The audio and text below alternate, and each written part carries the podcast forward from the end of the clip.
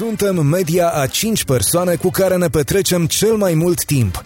Felicitări pentru că ai ales ca astăzi să petreci timp de calitate alături de antreprenori care inspiră. Cu gazda ta, Florin Roșoga. Antreprenorii invitați în podcast au curajul să facă schimbări în viața lor și să caute activitatea care îi împlinește.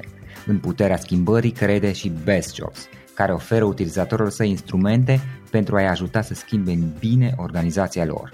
Prin algoritmi de ultimă generație, Best Jobs ajută angajatorii să găsească cel mai bun candidat pentru poziția disponibilă. În plus, la Best Jobs plătești doar pentru rezultate pentru acei candidați care îți plac. Intră pe Best Jobs acum și adaugă jobul tău. Salut, salut tuturor, Florin Șogva sunt aici și mă bucur să vă regăsesc pe toți la un nou podcast. Am astăzi uh, un invitat uh, de la București alături de mine pe Cosmin. Cosmin Alexandru este consultant în transformare organizațională, este cofondator de CAN și coach la Entrepreneurship Academy. El este și partener în Wanted Transformation, companie prin care își desfășoară activitatea. Cosmin, îți mulțumesc că ai acceptat invitația și bine ai venit! Salut, Florin, mulțumesc mult pentru invitație, mă bucur să împreună. Uh, ce faci? Cum, cum merg lucrurile la tine în perioada asta? Ca, poate ca în orice altă perioadă foarte aglomerat, dar din fericire cu proiecte frumoase în care îmi place să mă implic. Am uh, menționat mai devreme de Entrepreneurship Academy. Ce este de fapt? Este o facultate, e prima facultate de antreprenoriat uh, din partea asta de lume. E făcută în parteneriat cu o facultate de antreprenoriat din Olanda uh, și uh-huh. acreditată în Olanda. Nu avem acreditare în România, ci în Olanda, uh-huh. stat olandez. Modelul e ceva mai vechi, e un model finlandez de educație inovatoare, are 25 de ani în Finlanda, însă în Finlanda e partea sistemului de educație universitară de stat și e ceva care acum să reușim chestia asta și atunci uh, am făcut parteneriat cu facultatea din Olanda, care e privată, e o fundație ca și noi, și am putut să deschidem aici uh, o facultate privată de antreprenoriat. Ea durează patru ani și uh, ce e foarte special la ea e că în timp ce studenții fac o facultate serioasă, își dezvoltă și propriul de business.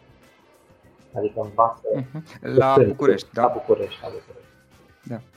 Și ce înțelegi prin făcând? Practic ei își deschid o afacere în momentul în care începe facultatea? Uh, în primul semestru. Deci ei încep facultatea cu o lună jumătate în Amsterdam, uh, în care stau acolo la facultatea acolo și învață lucruri într-o cultură diferită, după care se întorc în România și până în sărbători, deci până la finalul primului semestru, au acest uh, scop să-și învizeze împreună o companie împreună pentru că facultatea asta studenții nu sunt singuri, deține stătători, ca să zic așa ci doar uh, pot exista aici doar dacă fac parte dintre echipe. Echipele noastre au 12, 15, 17 studenți și în primul semestru își fac o firmă, o singură firmă, în care desfășoară toate proiectele de business pe care le au. Nu trebuie să aibă neapărat pe de business, fiecare cu business dar e un, uh, un vehicul comun, un CRM, la Registrul Comerțului, din care își împart, ca să zic așa, toate activitățile astea de back office și se concentrează fiecare pe idealul de business. Uh-huh. Și uh, ob- obiectivul care este până la finalizarea facultății? Legat, uh, ei au niște obiective legate de business, să ducă la un, la un anumit punct sau cum funcționează? Uh, au niște obiective legate de profit în fiecare an uh, și care sunt asociate unor credite, adică nu pot merge mai departe, nu pot promova dacă nu fac uh, profitul respectiv de la an la an și uh, au și activități sau deci, scopuri, targeturi de învățare în echipă, pentru că scopul pentru care uh, ei sunt organizați în echipă este că niciun antreprenor nu poate reuși cu adevărat dacă nu știe să lucreze bine într-o echipă și după aceea dacă nu poate să învinge echipele să lucreze bine pentru el. Adică uh, dacă ești freelancer, poți să-ți permiți să faci lucrurile singur și să ai succes. Dacă ești antreprenor, dar nu poți face împreună cu alții, nu prea poți să faci practic. Și atunci sistemul e foarte concentrat pe abilitățile astea de a lucra în echipă, de a obține rezultate în echipă și ca antreprenor de a obține profit în echipă. Ceea ce pentru sistemul nostru educațional e foarte provocator. Primele săptămâni, primele luni pentru semestru sunt extrem de dificile, pentru că vin după 12 ani de uh, educație contrară. Adică până în clasa 12 ce au auzit de la părinți de la profesorii principali, elevii studiă treaba ta, de notele tale, de tezele tale, de examenele tale, lasă-te la de băia bun, dar strică anturaj, știu ce Și da. da. la noi e invers, adică la noi cu anturajul faci treabă, nu poți să faci treabă cu anturaj. Și... Ei de pe băncile școlii da. din clasa 12 vin direct la... Cei mai mulți, da, cei mai mulți, da. Sunt și unii care renunță la anul 1 sau anul 2 de facultate, pe unde eram și din aici, fie de la mine, fie de sănătate. Uh, și cred că am avut unul sau două cazuri care au venit la, la facultatea noastră ca a doua facultate. Dar marea majoritate uh-huh. din după clasa 12. Noi avem sesiuni de la admitere, de acceptare practic tot timpul anului și putem da scrisori de acceptare condiționate și pentru ele de clasa 12 și pentru ele de clasa 11, care nu sunt, nu sunt examene. adică nu e, nu e facultățile obișnuite, pur și simplu e o zi, e facultatea într-o zi, așa. Aplicanții din dimineața la 9 și stăm cam 10 ore împreună, primesc un brief de la un antreprenor, după aceea sunt alte echipe, trebuie să rezolve brieful la, până la finalul zilei, când țin o prezentare cu rezultatele, ce credeți care trebuie fi soluția bună pentru brieful pe care l-a primit antreprenorul vede prezentările și după aceea vede un feedback de spune ce l-a convins, ce l-a convins și după avem uh, niște discuții cu aplicanții legate de feedback, să așa și noi despre ei și ei despre noi. Ce le-a făcut, ce nu le-a plăcut, ce le-a făcut bine, ce le-a făcut ce mai bine. Adică intră în, foarte direct așa în sistemul ăsta nostru de învățare, care e un sistem foarte participativ, foarte uh, de practică, de teorie în primul rând, uh, și foarte flexibil, foarte deschis la minte. Nu sunt. e o distanță mare față de sistemul din care ies ei, vorbesc de cei care ies de la sistemul de stat, cei care vin din sistemul privat, de la licee private, pentru că în primul rând acolo se pune mai mult accent pe lucrurile echipă și pe deschiderea asta mentală, pe învățare continuă, nu numai pe învățare de la un examen la altul sau de la un la altul. Aici, în facultatea noastră, de am învățat pentru noi pe nonsens. Deci, pentru mulți e o schimbare de mentalitate dificilă, și nu toată lumea îi face față. Avem în fiecare an întâi aproape treime dintre studenți care renunță și nu numai în România, și în Olanda, la și în Finlanda, care renunță pentru că sistemul este diferit și dificil. Aproape indiferent de unde vin, deci dacă vin din, de la facultate, nu e o mare diferență față de liceu. Adaptarea asta la sistemul ăsta în care nu vezi pentru note, nu vezi pentru examene, nu vezi pentru tine și ca să-ți iasă ție lucrurile pe care ți le propui, fără și faptul că îți propui tu niște lucruri tale. Astea sunt foarte uh, în răspăr cu sistemul de educație și atunci pentru pur și simplu prea greu. Dar uh, pentru marea majoritate care rezistă, cred de primul an, uh, transformările individuale, așa ca oameni, sunt foarte mari și în business-ul de lor sunt foarte mari. Acum cred că acum o lună am ascultat un student vorbind despre o pilotă vorbind despre Ioana Măgărciu s-a numit aici și zicea că aproape nu se mai recunoaște față de când are așa de multe lucruri are și să schimbe la ea în direcția pe care și-o dorește muncind în fiecare zi la lucru. Da, și mă gândesc că oricum e, e util și faptul că ei fac schimbările astea chiar în perioada cât 18-20 și ceva de ani când, când sunt uh, oricum practic la începutul carierei profesionale, cariere de business, oricare ar fi Da, asta e un avantaj pe care îl au, că îi prinde într-un moment bun, iar un alt avantaj pe care l-au aici și nu-l pot avea în altă parte, e lucrul ăsta împreună, că totuși ei se schimbă învățând de la oameni ca ei, de la, sau învățând împreună cu oameni ca ei și de la oameni uh-huh. ca ei. Mhm. Și asta îi ajută, asta nu prea ai acces ca antreprenor la început de nu prea ai ești cam tu de capul tău și le încerci pe toate și le reușești sau reușești pe barba ta. Uh, ei au un context ăsta de echipă care cred că e foarte valoros. Da, da, și, și au și un mediu în ghilimele proteja de susținere, ca să zic așa. Da, Pentru că da, pe cont propriu, oricum vei face greșeli, dar, mă rog, pe cont propriu nu, mai e, nu ai așa de multă lume care să te corecteze, te susțină. Uh, Cosmin, um, am citeam înainte de, de discuția aceasta despre tine, despre cariera ta și am văzut că sunt foarte multe lucruri pe care le-ai făcut. Uh, de-a lungul anilor ai fost implicate în multe proiecte și ai făcut multe, uh, multe, multe lucruri. Um, dacă ar fi să dacă ar fi să ne uităm un pic la toată, toată cariera ta, care, care este povestea din spate? Care este toată povestea ta, tot traseul tău profesional? Stilul roșu, așa, e faptul că am ajuns să fac ce am făcut cu timpul făcând. Adică, în general, am preferat să fac ce nu era făcut înainte. Așa am început și compania de de piață, la început anul 90 și după aia Erudio, Asociația Erudio, după aia am făcut un partid care s-a închis după patru ani. Apoi am început consultanța asta în transformare organizațională și acum mai nou facultatea de antreprenoriat. În general am intrat în lucruri pe care nu le-am văzut făcute înainte în România și poate și mai important, împreună cu oameni care îmi plac foarte mult, în care am foarte mare încredere și de la care vreau să învăț în fiecare zi. A fost așa în, în viața mea o anumită continuitate apropo de oamenii cu care am construit lucruri și atunci cred că asta, asta m-a ajutat să fac uh, destul de multe, pentru că am făcut împreună cu oameni uh, împreună care vreau să construiesc. Uh, eram, la rigoare mi era mai puțin important ce să construiesc, pentru că am intrat în proiectele astea în diferite faze și uneori s-au mișcat de unde plecasem cu ele, unde am ajuns, dar important era că le făceam împreună și că găseam și găsesc în fiecare zi foarte mare motivație pentru ce fac de la puțin. Uh, Cosmin, trei, trei idei importante, trei, nu știu cum să zic, lucruri importante mm. pe care le-ai învățat de-a lungul timpului. O întrebare grea. Uh, un răspuns pentru mine personal este că cel puțin până acum a fost mai important uh, cu cine fac sau pentru cine fac, le și în studenții de la acum, decât ce fac în mod concret, care e forma proiectului. Uh, poate altă, altă învățătură, lucru pe care l-am învățat, a fost să, să caut să-mi pun întrebările corecte.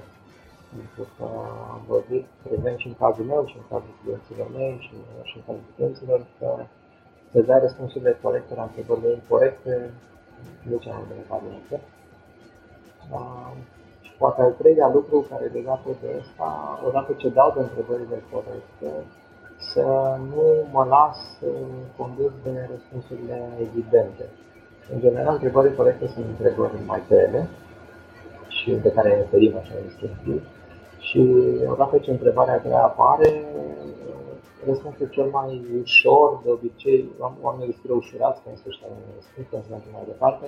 Asta nu e neapărat cea mai bună variantă. Adică am învățat să stau și da, cu dificultatea asta pe masă, singur sau încă cei din jurul meu, și să căutăm totuși și răspunsuri mai puțin evidente, că s-ar putea să îndreptă către soluții mai puțin evidente și de fapt mai bune. Da, poate asta ar fi ceva ce... Când vorbeai despre uh, întrebările, întrebările corecte sau uh-huh. grele, cum, cum faci diferența între ele? Între cele întrebările simple care, care, care îți vin primele în minte și cele care de fapt, nu știu dacă am înțeles eu bine, e genul de întrebări care de fapt contează și contează pe, pe termen mai lung. Da, oare am înțeles bine? Da, contează și mai substanțial din perspectiva cauzelor sau motivelor. Adică dacă te uiți la orice discuție are o problemă, când se o problemă, cele mai multe discuții încep și continuă în partea asta de lume, trecând direct la ce avem de făcut. Deci, cum, cum am rezolvat problema? De nivelul ăsta operațional. Dar uh, întrebările corecte sunt rare ori la nivelul operațional. Nu știu, ce fac o problemă uh-huh. rezolvată la acel nivel la care a fost creată. Adică dacă stai în nivelul ăla, s-ar putea să o rezolvi atât, dar mâine să bine. Întrebările corecte și la nivel personal și la nivel uh, echipă sau organizațional, mie mi se pare întrebările care, sunt, care țin de sistem, întrebările sistemice. Adică, nu știu, să zicem că eu vreau să obțin, să obțin un milion de euro cifre de afaceri. Și răspunsurile evidente sunt că, atunci, ce trebuie să facem ca să punem un milion de euro școala. Dar o întrebare mai bună e de ce vrem noi, adică de ce vrem să obținem un milion de euro de la afaceri? Tot câtă lume dintre noi mână chestia asta cu adevărat. Adică, tot, dacă mă obțin un milion de euro, ce am face? Ce, ce ar face asta cu noi? Ce fel de oameni am fi de lume și ce am face, ce am face noi cu chestia asta? Adică niște întrebări care să ne ajute ca după aia când alegem cei de făcut în mod concret, să fie uh-huh. Studenții noștri au ceea ce se numește uh, numim noi 24 Hours Challenge, de două ori pe an. Uh, vine o companie, le dă un brief și iau 24 de ore să rezolve acel brief. Și normal, e o muncă intensă, e o muncă de echipă, sunt multe etape de rezolvat, de obicei tipurile sunt simple, e problema clientului pe care clientul încă n-a rezolvat. Uh, și după ce îi vin, prezintă, e un grup uh-huh. competitiv, toate echipele prezintă, una câștigă, restul pierd. Și după aceea avem discuții, avem un rubrică, că prima mea acest exercițiu de echipă. Și ies la iveală tot felul de, nu știu, pe extensie, niște lucruri care înseamnă care, și lucrurile bune, dar și lucrurile care sunt de Și aproape sistematic, nu apoi, ci sistematic, la final, oamenii constată că pe parcurs, uneori chiar de la început, dar chiar pe parcurs, păreau că au plecat din ea, dar după aceea fiecare treaba lui și fiecare face prezumțiile despre ceilalți pe care le consideră cele mai perfide. Și cred că anul trecut, cu echipa mea, am făcut exercițiul ăsta și am zis, ok, ce ar fi dacă, înainte să începeți, fiecare membru al echipei ar zice, mă, eu ca să trag 24 de ore fără să respir și să fiu angajat în chestia așa, aș avea nevoie de răspunsuri la următoarele întrebări. Fiecare să zice la ce întrebare are nevoie de răspuns. Și am constatat că răspunsurile la care oamenii, ei dăduseră răspunsurile la niște întrebări la început, dar nu la toate întrebările importante și nu prin să răspund că fost întrebări diferite pentru diferiți Adică pentru niște oameni uh, e foarte important, niște membri o echipă, e foarte important cine ia decizii, cine răspunde cum verifică lucrurile astea nici operaționale. Pentru alții dintre ei era mult mai important să înțeleagă ce vrea de fapt clientul, la ce l-ar ajuta pe chestia asta pe care facem noi, ce fel de efect ar avea la client și în societate, adică erau trași de metoda de minim. De ce facem ce facem? Adică eu mă bag 100%, dar de ce? Pentru alții, cel mai important erau răspunsurile legate de, dar noi cum lucrăm aici, fiecare de capul lui, stăm împreună 5 ore, de fapt plecăm, uh, ce facem pe parcurs ca să ne ținem energia în picioare, adică noțiunea asta de cum ne simțim împreună, ce energie băgăm și tragem din echipă, pentru că asta era elementul esențial ca să dea pe cea mai bun.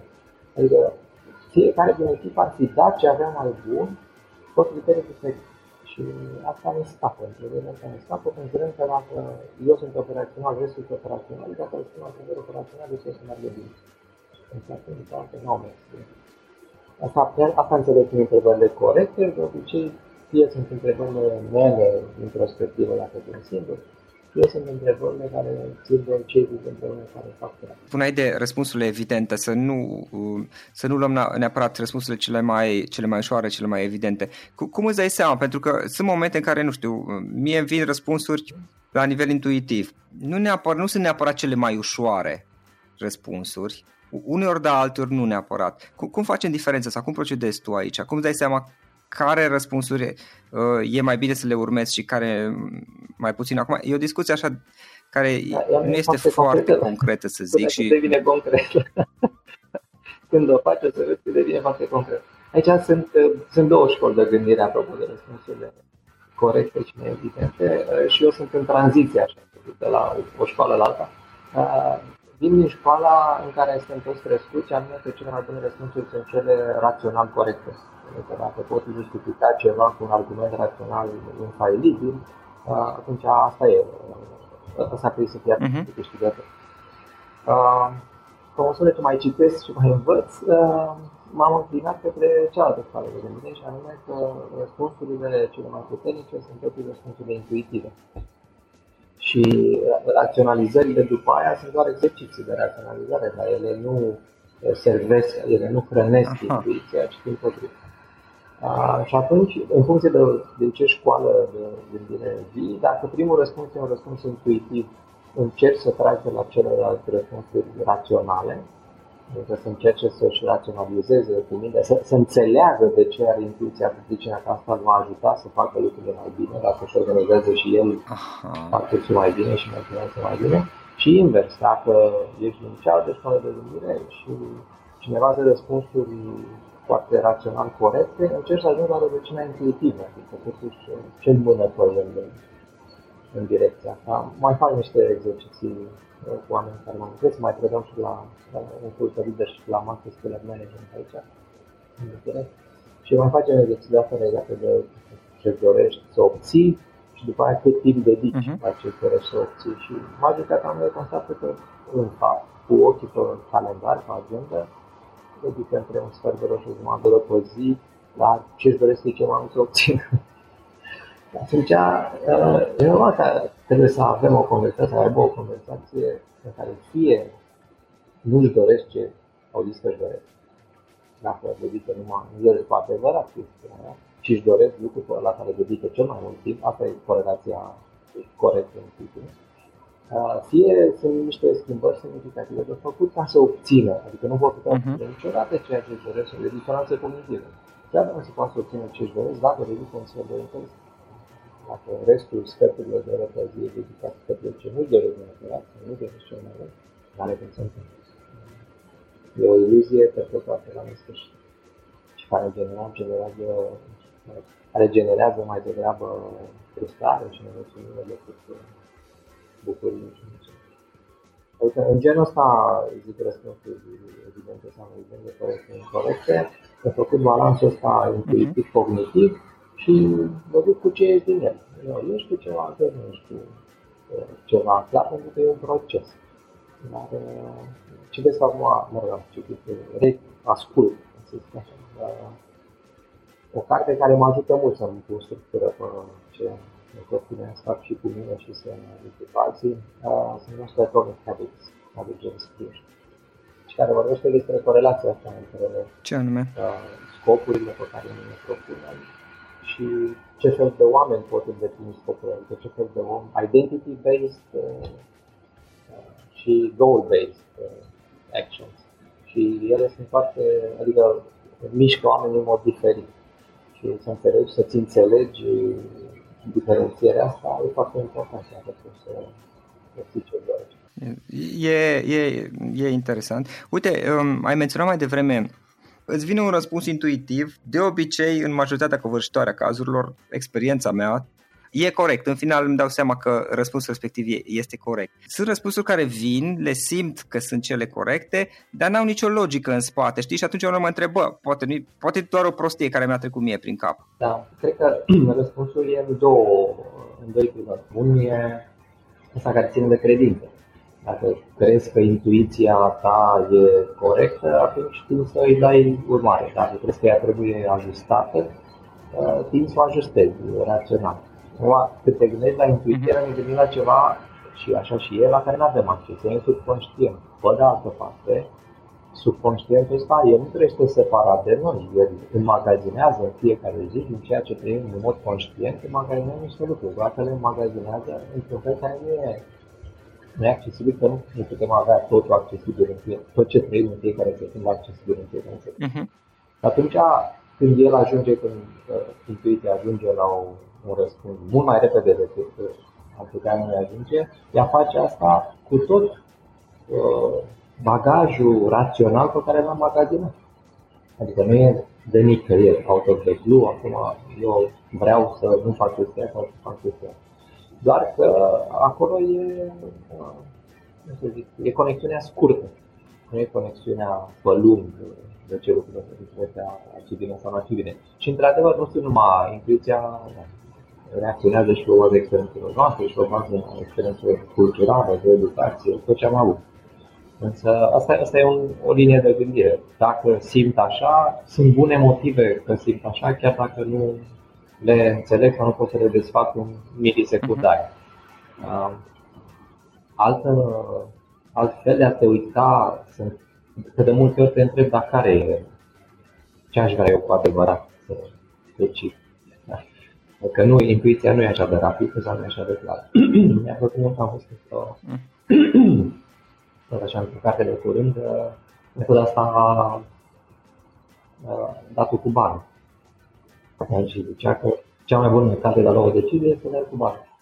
Dar nu pentru ce decide banul, ci pentru că în momentul în care ai aruncat banul în aer, tu știi în sufletul tău ce vrei să fici. Da? Și atunci ai decizia corectă.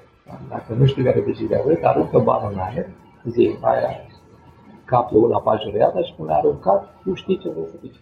Atunci, intuiția ta prea te duce și poți să te duci nu știi prea. Uite, asta nu știam, asta e interesantă. A, a, a, n-auzisem de asta, chiar e interesantă, dar are, are sens. Are, are, mi s-a părut utilă. Uh-huh. Pentru că, într-adevăr, în momentul în care dai cu bani, ai opțiunea A și opțiunea B, dacă simți că, că ai vrea să pici opțiunea A, probabil că aia, aia e opțiunea pe care... ai doar o secundă să afli. știi, știi, știi, știi că nu vrei să da, cadă, știi că nu vrei să cadă și știi ce vrei să cadă. Da. Da, am observat că și la deciziile intuitive sau alegerile intuitive uh, sunt chestii care vin tot așa cum ziceai tu, într-o fracțiune de secunde sau cel puțin la mine, nu știu, trăirea mea, cel puțin nu o pot presa, adică nu pot să zic, hai băi, intuiție, scoatem răspunsul acum rapid, că nu funcționează așa. Vine, dar are un moment al ei în care mi le dă. E ok la momentul oportun să zic așa, dar nu pot pur și simplu să zic astăzi până la ora 4 vreau ca intuiția să-mi scoată un răspuns rapid. Că nu funcționează așa la mine. Uite la nimeni, funcționează pe loc, dar cred că dificultatea mai mare, de fapt, asta pe care o resimțim, cred, cei mai mulți dintre noi, e ce urmează după, adică sunt pe intuitiv, eu decid și după aia sunt de acord cu intuiția mea și rămân la decizia asta că aș vrea să o iau într-o direcție sau aș vrea să reușesc ceva. Uh-huh. După aia însă se desfășoară un întreg proces, sau ar trebui să desfășoare un întreg proces, care de obicei un proces dificil și în care subiectul intuiție nu mai nu mai e suficient și nu mai funcționează. Adică trebuie să pun pe picioare un proces, un sistem în care să trag de mine, să ies din zona de confort, să fac lucruri pe care n-aș vrea să le fac, pe care nu mi-e comod să le fac. Am dat seama că dacă nu le fac, am nicio șansă să ajung unde vreau să ajung. Deci nu mai încerc să-mi petrec ziua cu toate urgențele care apar, decât să mi se pus să am făcut treabă și asta vreau și când trebuie să fac lucrurile care mă duce în direcția aia. Uh-huh. Și uh, de asta e fricțiunea asta Uh, continuă între ceva ce mi-ar plăcea să fac și la asociez cu intuiția, mi-ar plăcea să stau degeaba să modul ăsta. Da? Și uh, totuși uh, gândul foarte conștient, ok, dacă mi-ar plăcea să fac modul la sală, șansa ca peste câteva luni să arăt diferit, să pot să fac lucruri diferite sau să dacă vreau să alerg, să alerg la o maraton sistematic, aleg, aleg să nu alerg, șansa să alerg la o maraton deci e, e intuiție, dar ea trebuie cumva calificată, cel puțin în proces, cu uh, hedonism, cu hedonism, confortul, cu plăcerea, care sunt și astea foarte puternic uh, codate în felul nostru de a fi și anume să cheltuim cea mai puțină energie ca să obținem cel mai mare efect. Atunci e de mult, aici chiar e de mult. Cu capul și cu corpul nu se poate uh, Cosmin, de unde înveți tu? Ce, nu știu, ce cărți ne recomand, ce cărți citești în perioada asta? Dacă sunt alte moduri în care înveți tu mm, online, uh, prin orice alt fel? Uh, cu online nu, uh, nu stau strălucit, uh, nu, sunt, nu sunt suficient de up-to-date. Uh, singurul podcast uh, mai nou, pentru că până să-și facă podcast uh, eram, uh, mă, mă uitam pur și simplu când mai posta, e asta Vast and Curious al Andrei Roșca, Uh, și am fost și uh-huh. de conferințele ei, mai sunt aici de multă vreme și mi se pare senzațional ce face cu invitații pe care i-a de asta de, de business. Uh, de la ea am și aflat de cartea asta Atomic Habits, pe care acum am ascultat a doua oară în mașină. Uh, încerc să mențin uh, tandemul ăsta, să ascult o carte în mașină și să citesc o carte pe timp de la casă.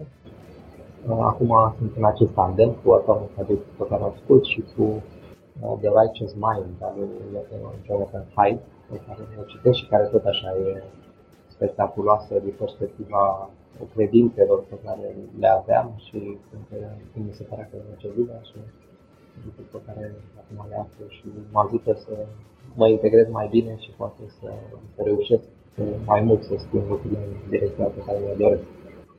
Uh, înainte de asta am citit The Exponential Organizations, asta e o carte de Sabine Ismail și uh, care acum mi-a dat de gândit în legătură cu influența tehnologiei, pentru că cel puțin cu facultatea vrem să avem un impact foarte mare și doar așa modelul ăsta face-to-face în care suntem noi, așa că sunt foarte mici.